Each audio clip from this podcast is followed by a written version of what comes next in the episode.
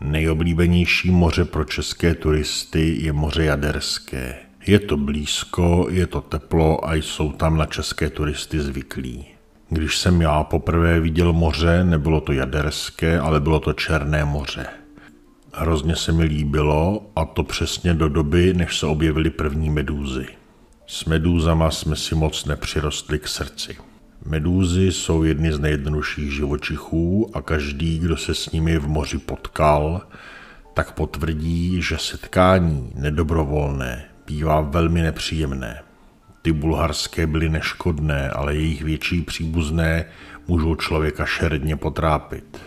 Ale jestli si myslíte, že se koupáním u českého rybníka medúzám vyhnete, tak jste možná na omylu. V České republice totiž žije medúzka sladkovodní. Je to nepůvodní druh, který se k nám dostal pravděpodobně z Číny a dostal se do řek po celé Evropě a vlastně po celém světě s výjimkou Antarktidy. Medúzka sladkovodní patří rovněž do kmene žahavců, mezi sladkovodní polipovce a když se dostane ve vývoji do stádia medúzky, tak má zhruba 20 až 25 mm v průměru a vypadá velmi podobně jako ty medúzy mořské.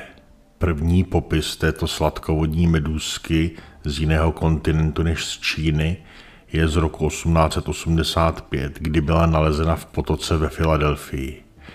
Na území České republiky byla nalezena poprvé roku 1930 na jezu v Lipčicích nad Vltavou. V roce 32 objevili její polipy přímo v Praze na pilířích Holešovického železničního mostu. Dneska žije různě po Vltavě a v různých tůních a tocích a jezerech v České republice. Ale setkat se s ní můžete pouze tehdy, když teplota vody dlouhodobě přesahuje 20 stupňů Celsia. Až za této teploty se polip, který normálně žije při sedle na nějakém kameni nebo na něčem takovém, promění v unumedůzku a začne plavat a začne si shánět partnera na rozmnožení, což ovšem v České republice nevede k úspěchu, protože většina jedinců vznikla nepohlavním rozmnožením s jedince jednoho pohlaví.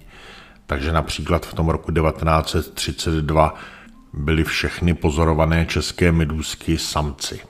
Když se půjdete v parném létě osvěžit třeba někam do zatopeného lomu a ve vodě uvidíte medúzu maličkatou dvoucentimetrovou, tak to neznamená, že máte vidiny způsobené přehřátím, ale třeba jste právě potkali jednoho zástupce jediné sladkovodní medúzy, která žije i v České republice.